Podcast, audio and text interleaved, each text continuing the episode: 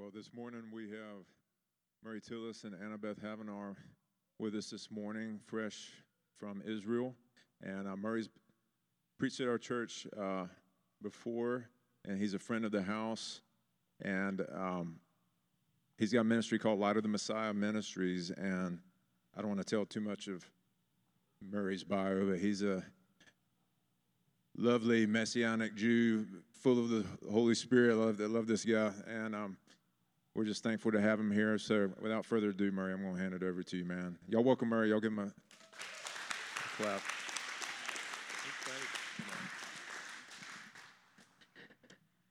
Shalom and good morning. That was terrible. So we just got back from Israel, and um, so I'm going to give you a little Hebrew lesson. Shalom is Hebrew. Uh, it means hello and goodbye. Some people say that means we don't know whether or not we're coming or going, but that's really not true because shalom is the Hebrew word for peace. So when we greet you with shalom, it's customary to respond with shalom in return. So why don't we do that again? But I do this all the time. But this time with everyone together, a little louder in Jewish style shalom. Much better. It is so good to be here with you this morning. And I thought so much about what I was going to be talking about because there's so much to talk about. Um, my wife Elaine and I, by the way, how many of you have never heard me speak before? You've never heard me speak before. Okay, so almost half of everybody here has never heard me speak before. So, very quickly, let me tell you who I am. Um, I am the founder and director of Light of Messiah Ministries. Our ministry is an outreach to the Jewish community in the metro Atlanta area and really around the world. So, we spend our time in ministry helping Jewish people hear the message of Jesus. That's the primary work that we do, is communicating the message of Jesus to Jewish people people. I am Jewish. I was born and raised in a religious Jewish home. I became a believer in Jesus about 40 years while a student at the University of North Carolina in Chapel Hill. Any Tar, Tar Heel fans? Maybe? Oh, wait, no, probably not. One lady's raising her hand like this. A um, couple of Tar Heel fans, maybe. So, anyway, I became a believer when I was in Chapel Hill, and then God called me into ministry. And for the last 35 years, I've spent my time in ministry helping Jewish people hear the message of Jesus. Uh, we do that uh, all around the world. And we just recently got back from Israel. My wife Elena and I were in Israel for almost two months. Uh, so we were there the entire month of May and into almost halfway through June. And, and uh, I was there actually in April. And we were there to do outreach and to share the gospel in Jerusalem at an unprecedented outreach, sharing the gospel with Jewish people in the city of Jerusalem in Israel. And and it was amazing. And I can, can't even begin to tell you all the uh, incredible stories uh, to tell. But I'm not just here this morning for me. Annabeth Havener is going to come up in a little bit. And, and so we're going to like tag team the message this morning. And I want you guys to go ahead and open your Bibles to, if you have them, just get them out. You have them on your phone to, to Matthew chapter 10. Matthew chapter 10. This is where I feel like God wanted me to be this morning. And um, we're going to be talking about calling, and we're going to be talking about God's hand uh, on you, on us. And um, I'm getting my, my computer open here. Uh, and, you know, a sec.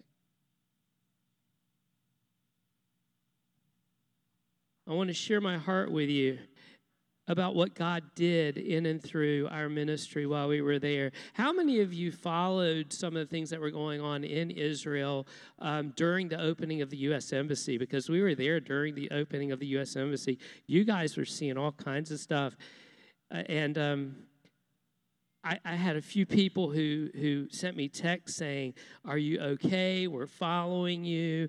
I mean, we're following what's going on. We're seeing it on TV. Now, I want to let you know before I jump into the text this morning and I talk about, you know, what God has laid on my heart, I want to show you um, something that was going on in Jerusalem because our, our hotel was was a five minute walk away from the embassy. Okay, so we just would walk out of our hotel, take a left, walk up the street, and we were right at the embassy. So the day of the opening of the embassy, we were up there and we were talking to people and we were talk we were in the neighborhood i want to show you guys you have the video this you would you will not see this on the news you wouldn't see anywhere this is what was happening in israel. Listen to this too. Um, in jerusalem like a block away from the opening. Turn it up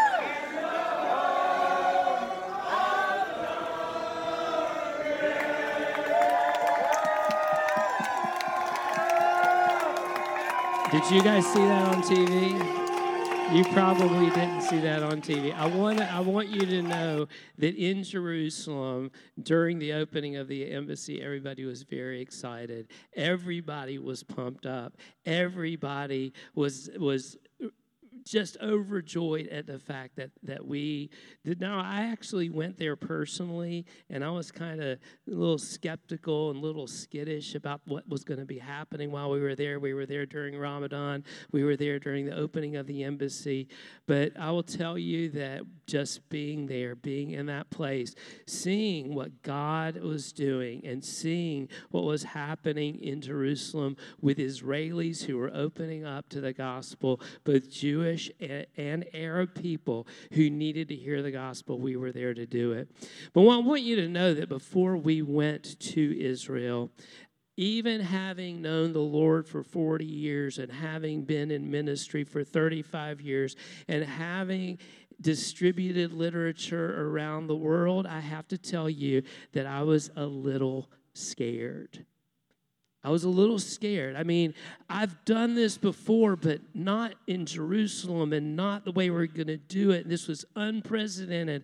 It was something that had never been done before. In a year and a half prior to us going to Jerusalem, we started planning, and I was in a room, my wife Elena in a room, and we were in a room with a bunch of people who knew what they were doing, but we were still a little scared.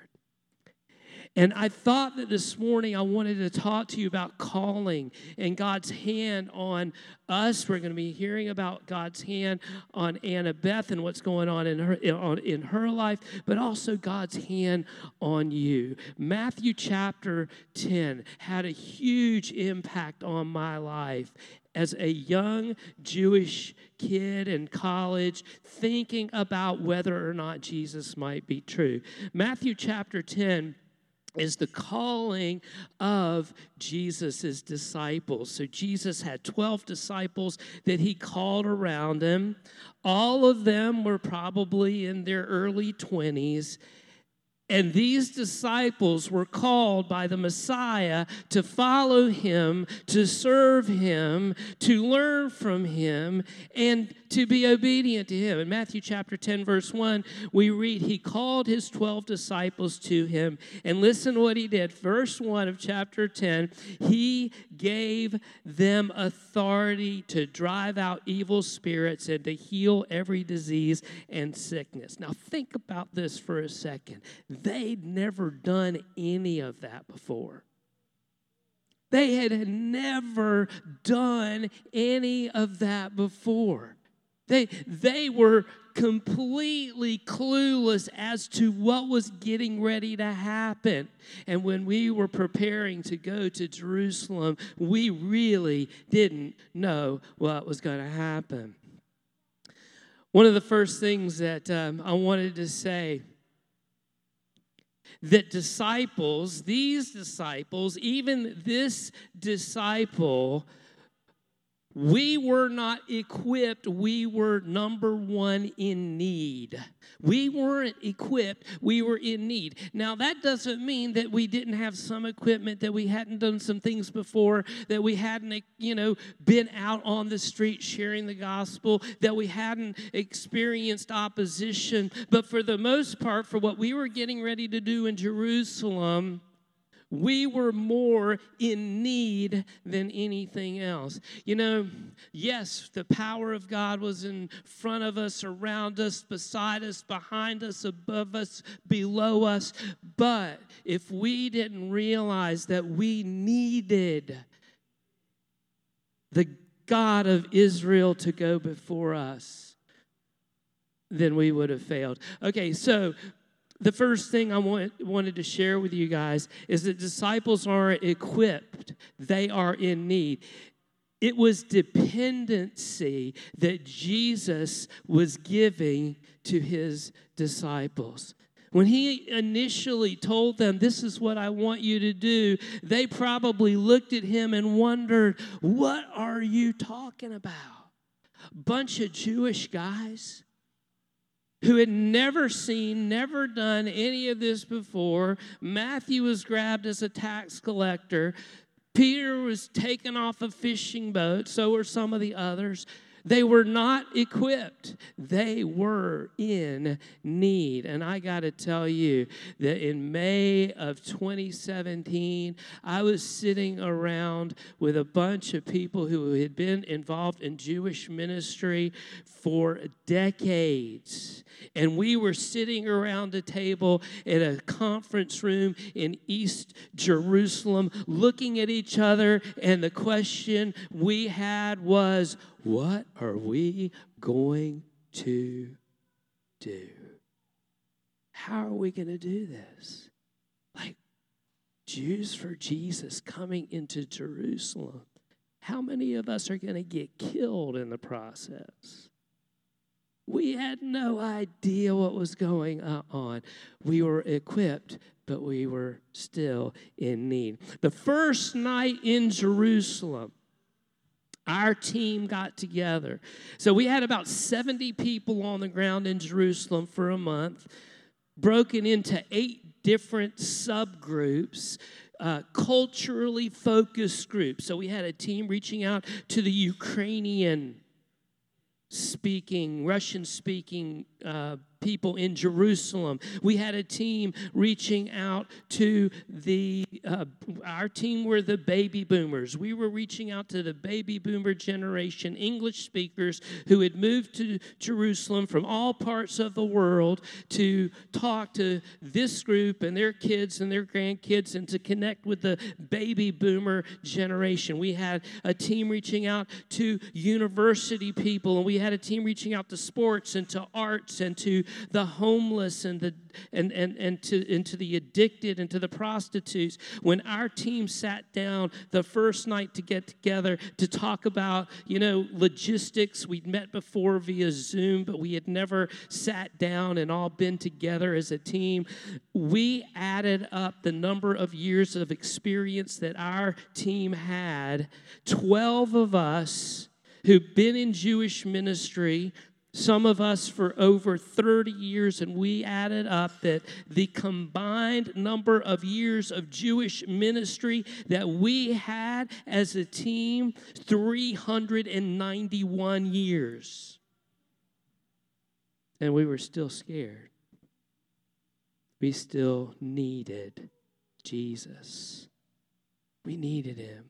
It's so much easier at times to focus on the power of God than it is to focus on our inability to do things without Him. So, first thing I wanted to share with you in our outreach what's the next picture? I want to show you some pictures because I got a lot of them. Oh, Jerusalem Post. Put up the Jerusalem Post picture. Okay, so this is the Jerusalem Post. This is how God moved before us on, on this outreach. So you see the Jerusalem Post, it is the main, it's like the New York Times, it's like the Atlanta Journal Constitution. It is like the newspaper for Jerusalemites to and Israelis to read about the current news of the day. April 25th, 2018, which was the day that my plane landed in Israel, the Jerusalem Post front page news Netanyahu, Netanyahu PM, prime, prime minister's newest advisor, a Jew who loves Jesus. Prime Minister's newest advisor, a Jew who loves Jesus. So, the guy who's holding that newspaper, his name is Gary Denlinger. He lives in Israel, and, and he um, brought that paper to encourage us because we all needed encouragement. So, let's continue in Matthew chapter, 5, chapter 10. We're going to move on down. So we get the names of all of the uh, apostles, and then, then in verse 5, Jesus gives the disciples instructions. Okay, so that's the next thing I want you, guys to, to, to realize disciples aren't equipped, they're in need. Disciples aren't ready, but they're instructed. Okay, so these disciples were not ready for what Jesus had them to do. And, and so he begins to instruct him and he says, Go out, here's what you need to do. Don't go, for this is really important. The first thing he says is, Do not go among the Gentiles or enter any town of the Samaritans. Go rather to the lost sheep of the house of Israel. Go to the Jewish people first. I believe it's such an important principle in Scripture, a principle that Anna Beth has just really grabbed in her heart. She's called, and I believe every church and every believer is called to a witness to the Jewish people. The fact that Travis has me come and share what God is doing among Israel and the Jewish people is so significant because it is Jesus sending his disciples out. He looked at his disciples and he said, the very first thing he said is, Don't go the way of the Gentiles. He didn't say, Don't ever go to the Gentiles, but he said, Don't go the way of the Gentiles. Go first to the lost sheep of the house of Israel. And he gives them more instructions as you go uh, uh, preach this message the kingdom of heaven is at hand. And he tells them, don't take gold or silver or copper. Whatever town you enter, search for some worthy person. Hopefully, they'll let you into their home. Stick around with them, talk to them about Jesus. And if they don't accept you, go on to the next house and just and just leave. These are all instructions that Jesus was giving to these disciples. Can you imagine what it must have been like for those disciples? They were probably going, Are, are you for real? Like, you're, you're really wanting us to do this in this way? And we're going to be casting out demons and we're going to be uh, wrestling with spirits?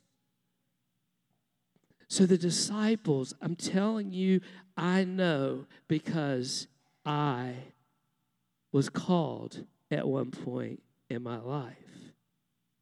18 year old college student, University of North Carolina. I started reading in this Bible that I had stolen out of a Motel 6 in Raleigh, North Carolina, my Gideon's Bible, because I didn't have a Bible. I needed a Bible, so I stole a Bible. I figured I might as well steal a Bible. If I'm stealing soap and towels and pillows, I might as well take a Bible with me as well. And so I took that Bible back to my dorm room and I began to read it, and God put some believers across the hall from me who were involved in InterVarsity Christian Fellowship. And I, but I'm reading the Bible, and they said, "Why don't you read Isaiah chapter 53?" And I said, "Sure, why not?" I'd never read it before. I saw Jesus in the Old Testament for the first time. I started reading in the New Testament in Matthew chapter 1, and all of a sudden, God begins to open my eyes, and I become a believer in Jesus,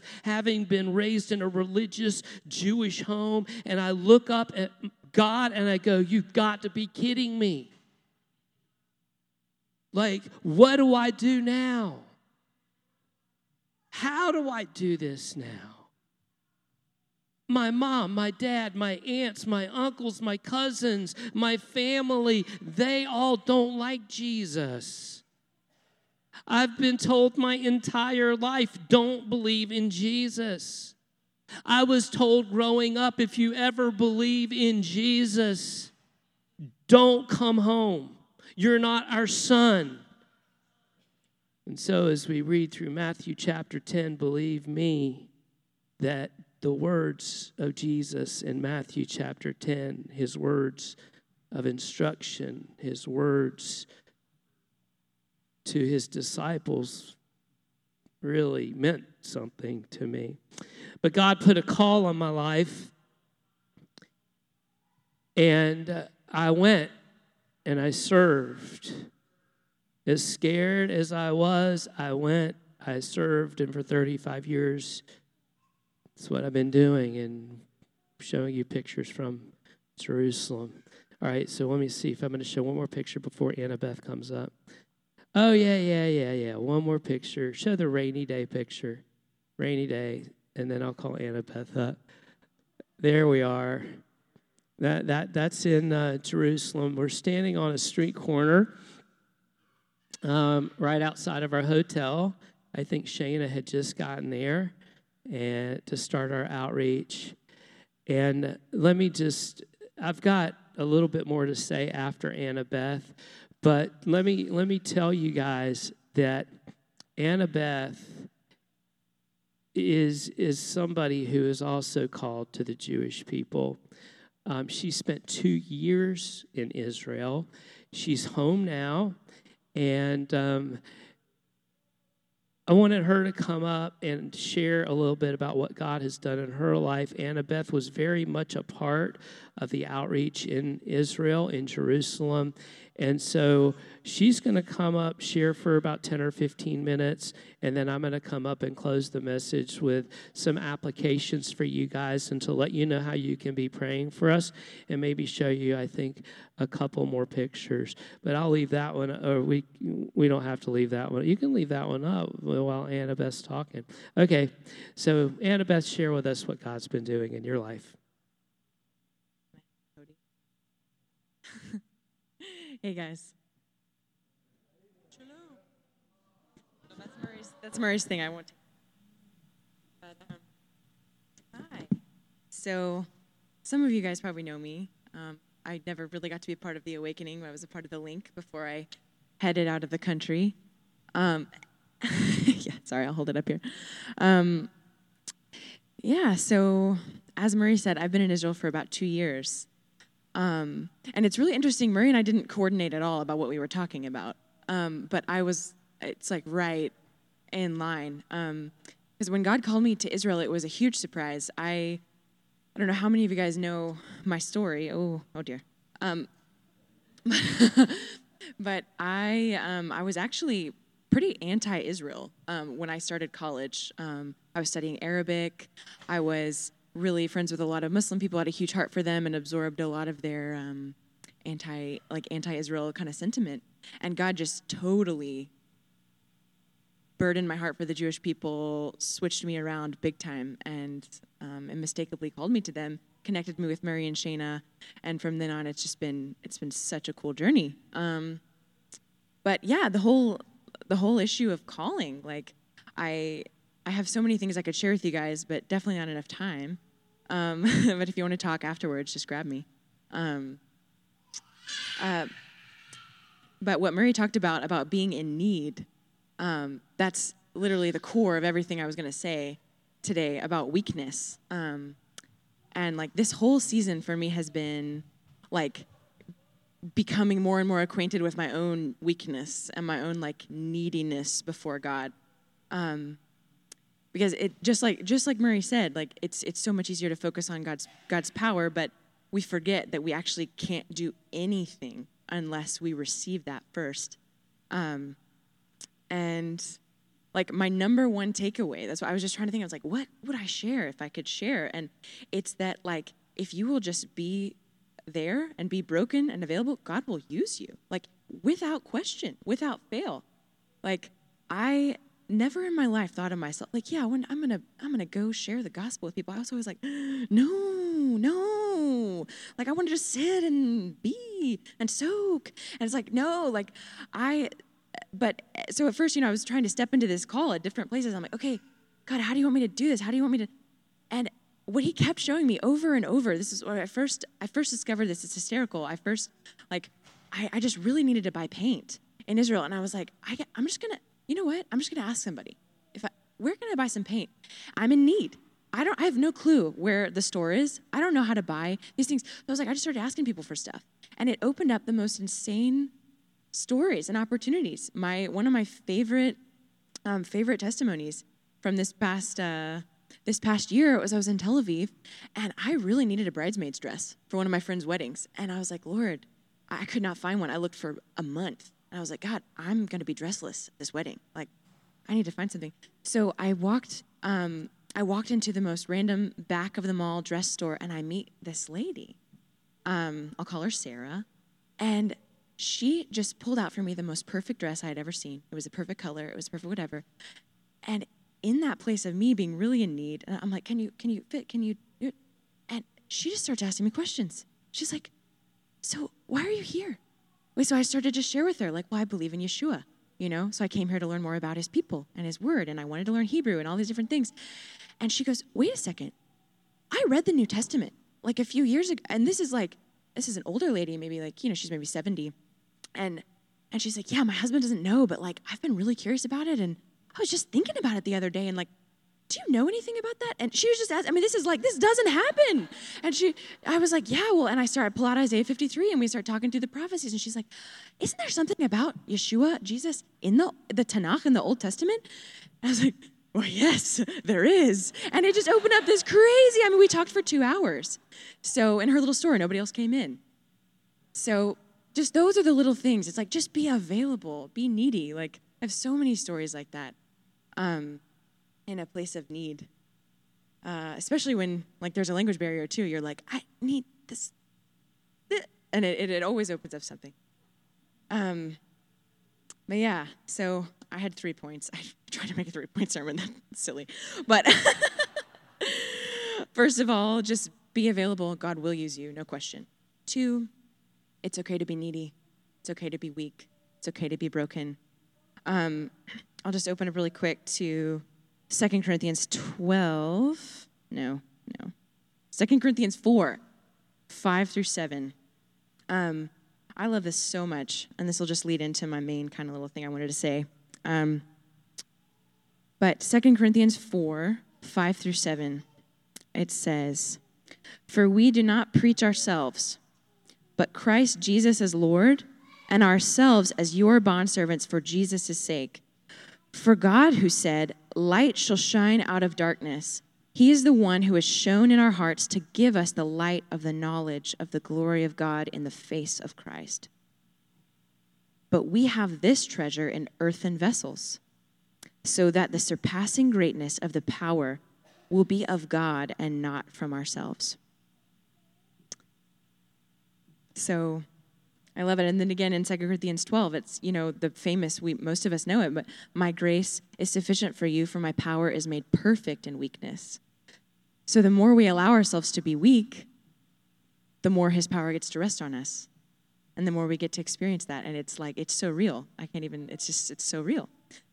Um, so, yeah, we can let go of the need to have it all together and keep all the plates spinning all the time and keep smiling so we don't have to do that. it's okay.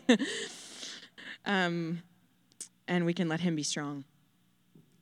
Um, thanks. uh, so, And the last thing I wanted to say, I love when Jessica said this this morning about like God is just so faithful. Like that's my last point. I'm like that's every point. God is so faithful, um, and uh, we can we can really let Him be strong and let Him be faithful. Um, I wanted to just kind of open up a little bit to you guys about this year. It's been actually been really hard. this is about to get real, but um, this year has been it's been really tough. And this is where like you see the rubber hit the road with calling, with you know, like when the Lord calls you to something, there are going to be. We always we always say like there are giants in the land. Like there's always going to be hard things. Um, and some of you might know, but this past year I fell in love with an Israeli believer. I really believe that was where the Lord had me go, and it was amazing for a while. And um, I was like walking with the Lord in it. I was trusting Him. I was going for it, taking the risk, and it really didn't work out. The Lord, like, we were engaged, and then about a month later, the Lord was just like, "This isn't what I have for you," you know. And it was, it was hard. And for the past couple months, it's been like it's been rough. um, but in that place, like I get to know His power um, for, in a very real way. Um, all throughout the outreach in Jerusalem, I was going through this, and everywhere I, I went, I would just be honest with people. I mean, with discretion, but like with shopkeepers, I'm not going to be like, oh, I'm brokenhearted. But you know, like, like it opened up some amazing conversations with some people I would meet and just share kind of where I'm at, you know, and uh, people people are so touched by that because they want real, you know. We can be so real um, first with the Lord and then with other people. Because um, there was so much room for doubt and all of that. Like, you know, did I miss it? Did I hear God? Do I hear God? Oh my gosh, did I? Oh, you know, did He even call me? Am I crazy?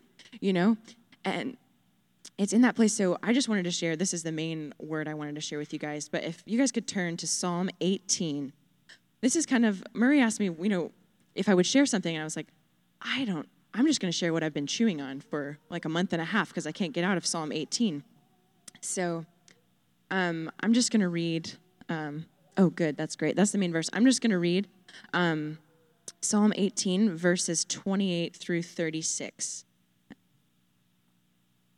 Um, the context here is this is when um, uh, David is worshiping the Lord um, and praising him after he delivered him from all of his enemies and delivered him from the hand of Saul. Um, he says, For you, this is to the Lord, he says, For you light my lamp. The Lord my God illumines my darkness. For by you I can run upon a troop, and by my God I can leap over a wall. As for God, his way is blameless. The word of the Lord is tried. He is a shield to all who take refuge in him. For who is God but the Lord? And who is a rock except our God? The God who girds me with strength and makes my way blameless. He makes my feet like hinds' feet and sets me upon my high places. He trains my hands for battle, so my arms can bend a bow of bronze. You have also given me the shield of your salvation, and your right hand upholds me, and your gentleness makes me great. You enlarge my steps under me, and my feet have not slipped.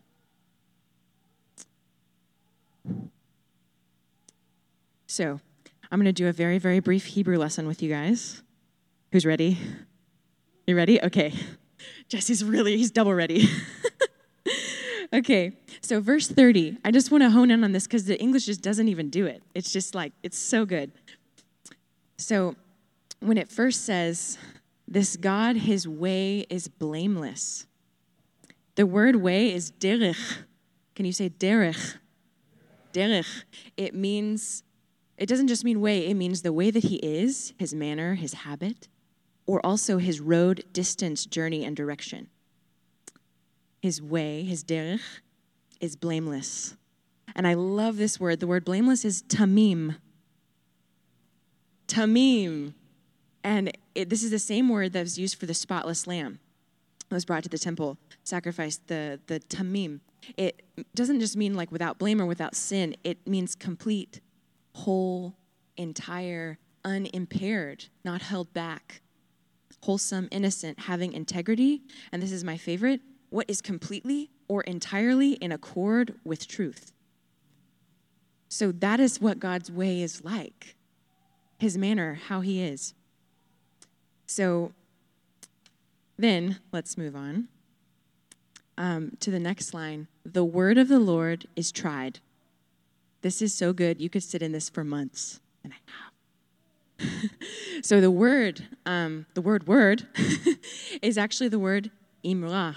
Can you say imra? Imra. We use the American R. So um, it doesn't just mean the word like the word of the Lord. We think like, you know, it, it it's actually a really unique form of the word. It's the feminine form, which is not as not as commonly used at all. Um, it means speech, spoken word, like also written word, also spoken word. So the word, everything that comes from the mouth of God, is tried. This is my favorite word. Can everyone say saruf? Saruf. It's so fun. Um, this word means refined or tested like metal. So I know that we, like, at least in, in church, I remember talking a lot about how the Lord tests the hearts of men. And it's the same word. Like, he refines them like he refines gold and scrapes off the top. And it's, it's beautiful till he sees his face in us. Like in Psalm 66 11, it says, For you, O God, have tested us. You've tried us as silver is tried. And it's the same word. Um, but I love this because the Lord lets his own word be tested. And it's so, so cool of him. Um, he's absolutely not concerned about that at all. His word is so solid. Um, uh, just a few Psalms earlier in Psalm 12:6, it says, The words of the Lord are pure words, as silver tried in a furnace on the earth, refined seven times.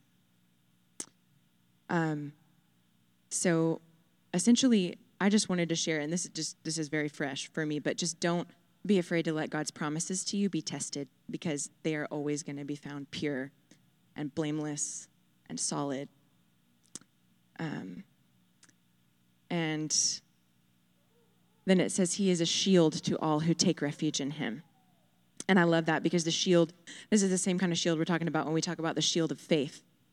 Like when we, when we like really, when we hold on to that, like in our brokenness, He is absolutely solid like that's where the fiery darts of the enemy they can't come through because that shield is already tested it's tried um, and i love so we remember the lord his way is blameless it's tamim so then go down to verse 32 it says the god who girds me with strength and makes my way blameless so he makes our derech our way tamim just like his um, and it's just like exactly what you said, Jessica. Like, um, the Lord is faithful.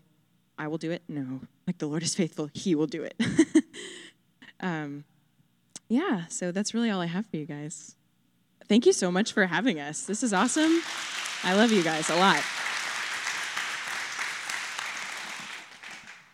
And so I'm going to bring us in for a landing, and we're going to got some applications to share with you guys. One of the things that we were with we were with Annabeth um, during some of the most difficult times as she was going through this relationship situation in Jerusalem, and and we knew that there was attack going on, but we also knew that God was in control, and so we focused on the mission at hand, and. Um, Annabeth, I want to say to you that even as we're in Matthew chapter 10, um, and I was saying how that ministered to me, and we're gonna I'm gonna finish up here in Matthew 10, um, but also in Matthew chapter 26, we're told uh, that everyone who has left houses or brothers or sisters or father or mother or wife or children or fields for my sake will receive a hundred times as much and will inherit eternal life. And so I know that you're going to be even more embraced by more people because your vulnerability to share what has happened in your life brings strength to your testimony. So the disciples are in need the disciples aren't ready. We weren't ready, but we were instructed. And the last thing that I want to say, Matthew chapter 10, is disciples, they didn't know, but they were given knowledge. They didn't know, but they were given knowledge. I've been walking with the Lord for almost 40 years now, and I can't tell you how much knowledge that I've received over the years. I thought I knew a lot. The older I get, the less I realize that I know. But as I continue to empty myself and sub- submit myself to Christ, He, through His Holy Spirit, opens those doors and opens your eyes to wisdom. Those of you who are parents or soon to be parents are going to find out, you find out as you get older, the more you experience, the more God imparts to you. We're going to just finish uh, Matthew chapter 10. I want to just look at a few more verses. Verse 17 Be on guard against men. They will hand you over to local councils and flog you in their synagogues. On my account, you will be brought before governors. Can you imagine what the disciples are thinking as Jesus is telling them this? I mean, it, it, I knew when I became a believer that certain things were going to happen. I knew when I became a believer and I went home and told my mom and my dad that I believed in Jesus, they were not going to be happy. I knew that I was going to stand in front of people at times and they were going to ask me questions and I would not have the answer. But in a few more verses, Jesus says, Don't worry about what you're going to say because I'm going to give you the words to say. The Holy Spirit will speak for you. But I will tell you that even though I knew it in my head, I didn't know it until it happened that it was actually going to happen. Does that make sense? We're told this is going to happen to us. We know in our head, but until it really happens, you don't really get it. So Jesus is saying, be on guard. This is what, at that time, verse 19, you will be given what to say, for it will not be you speaking, but the Spirit of your Father speaking through you. And listen to this, verse 21. Brother will betray brother to death, and a father his child. Children will rebel against their parents. Jesus is instructing his disciples. Ultimately, all of his disciples died martyrs' deaths. Peter, a fascinating study, a disciple of Jesus who denied Jesus three times then, just a few weeks later, stood in front of the Jewish Supreme Court of his day during the Feast of Shavuot, Pentecost, proclaiming boldly with conviction the truth of Jesus as Messiah before people who could have immediately put him away. And then first and second Peter, we see a Peter who has matured in his faith, who has walked through life, who has experienced the ups and the downs and the trials of discipleship, who look back 40, 50 years and when he walked with Jesus, but he'd been taught, he'd learned through experience, through trusting through failure. A few applications.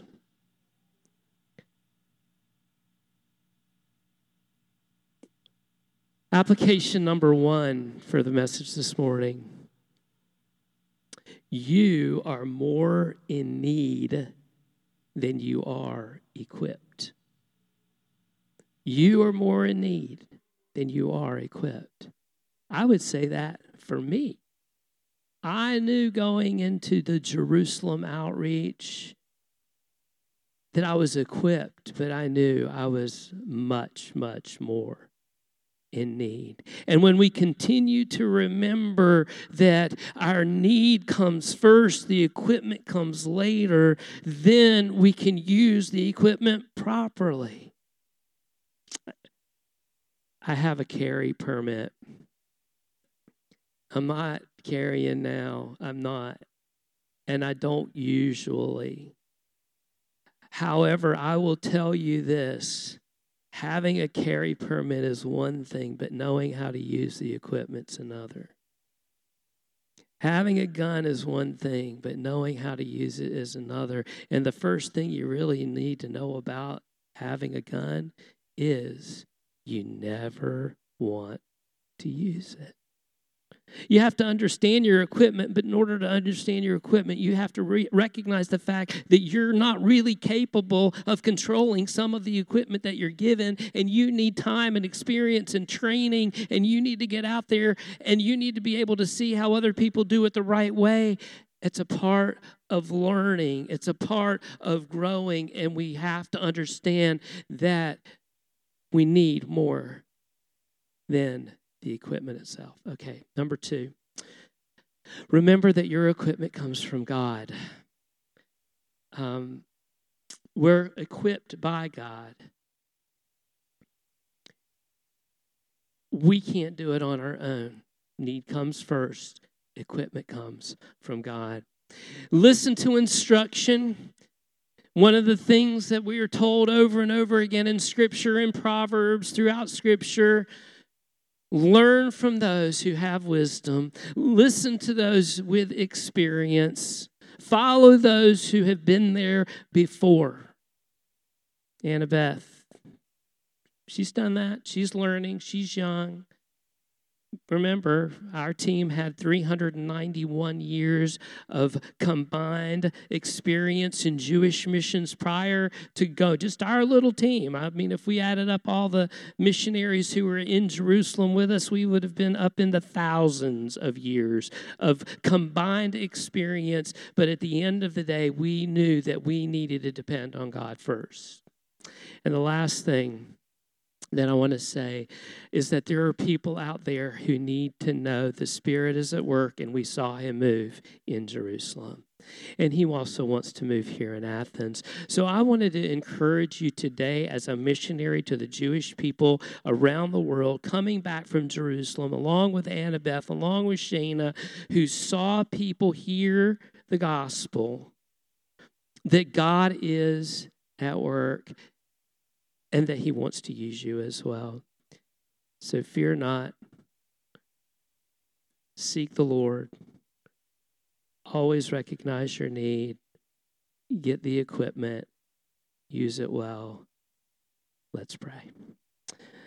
Father, I thank you so much for um, the opportunity to share the stories of what you did in Jerusalem. I pray, Lord, in the name of Yeshua, I pray for the awakening. I pray, Lord, for this church. I, I, thank you for the testimony that they have. I thank you for the spirit here, the spirit of joy, the spirit of love, the spirit of your of, of your presence, the happiness, the excitement of loving you. I pray that you would bless this church. I thank you for those here who know you and love you. I pray for those here this morning who are seeking you, who may not know you, and ask that you would open hearts and eyes by the power of your Holy Spirit, that you would be blessed, that your kingdom would be expanded. And I thank you for their heart for Israel. I thank you for their heart for the Jewish people. I thank you for their heart for Jerusalem. May it be blessed. In Jesus' name, Amen. Before we do anything, um, before we sing a song, before we before we close up, I want to. There were two other pictures that I had. Oh, yeah, there are two other pictures. So the Knesset. All right. So this is the Israeli Supreme Court. We were our team. Our team was given entrance into the Israeli Supreme Court. Um, there were about 12 or 15 of us who went there. Not only did we get a tour of the Knesset, see the, the brown chair right there? That's Netanyahu's seat. And uh, if you can see, it's in the shape of a menorah. See how, how it kind of uh, looks like a menorah. Up in the very um, top right corner is where the president of Israel sits when they convene. And we were taken by a Knesset employee who is a friend of Susan Perlman, who is the co leader of our team along with me, into his office where they do all of their discussion of what's going to be happening at the Knesset. And he gave us his conference room to have our Bible study and prayer time there. So we got to pray in the Knesset for the Knesset, which was really cool. And the last picture I want to show you is Mike's place. I wanted to show you a picture of Shana. This is in Jerusalem. The guy, what's that guy's name? Do you remember? Yoni? Yoni, okay. So every Monday night, if you guys ever go with us, especially you worship team people, um, if you ever go with us to, to Jerusalem to do any kind of outreach, Mike's Place has an open mic night every Monday night. And so we went to open mic night, and most of the people who were singing and up there, I mean, it was mostly obviously secular music, folk music, but you we could just get up there and we had some of our team members were guitar players and of course Shana sings and we would just get get up there and join in to uh, in their music and uh, we were able to share Jesus with people while we were there. So while Shana's singing here, I think I took this. I know I took this picture, but most of the time there was a pool table in the back of Mike's place where I would be shooting pool with Orthodox Jewish people. I would tell them I've never shot pool before. Can you teach me how? But then I would really kill. I would like kill them. But while, but but but but while I'm playing pool, I got to talk to them about being Jewish and believing in Jesus. So we need you guys praying for us. Uh, and and so would you guys get out the cards? These cards. Um, we're going to do something as we leave this morning. I'll let Travis say something else if he'd like to. But um, our ministry is is rocking on. I mean, we are planning on going back to Jerusalem next year.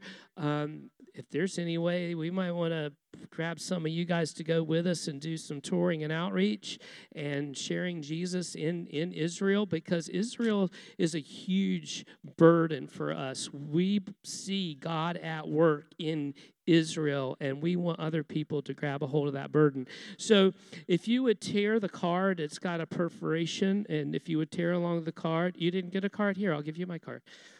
You're welcome. Here's the big one. Here and fill out that larger portion, put your email address on there. We want to stay in touch with you guys. We need you praying for our ministry. We are a mission organization, so we need you guys praying for us. Not a lot of churches have a heart for Israel. Less and less churches are having a heart for Israel. And so you guys are standing in the gap and we appreciate that. So fill out that card. I'll tell you what to do with it in a second. Also, in the back I have a table with literature literature on it. And um, let me just show you a couple things. We just got our messianic calendars in for the year. So the Jewish New Year begins in September, and it's early this year, September 9th. And so we have a messianic calendars. If you guys want to keep up with the Jewish festivals and what's happening on the Jewish calendar when the holidays are, and pray for the Jewish people. Also in the back, there's a whole list of the um, Jewish holidays and how they point to Jesus. So that in the back.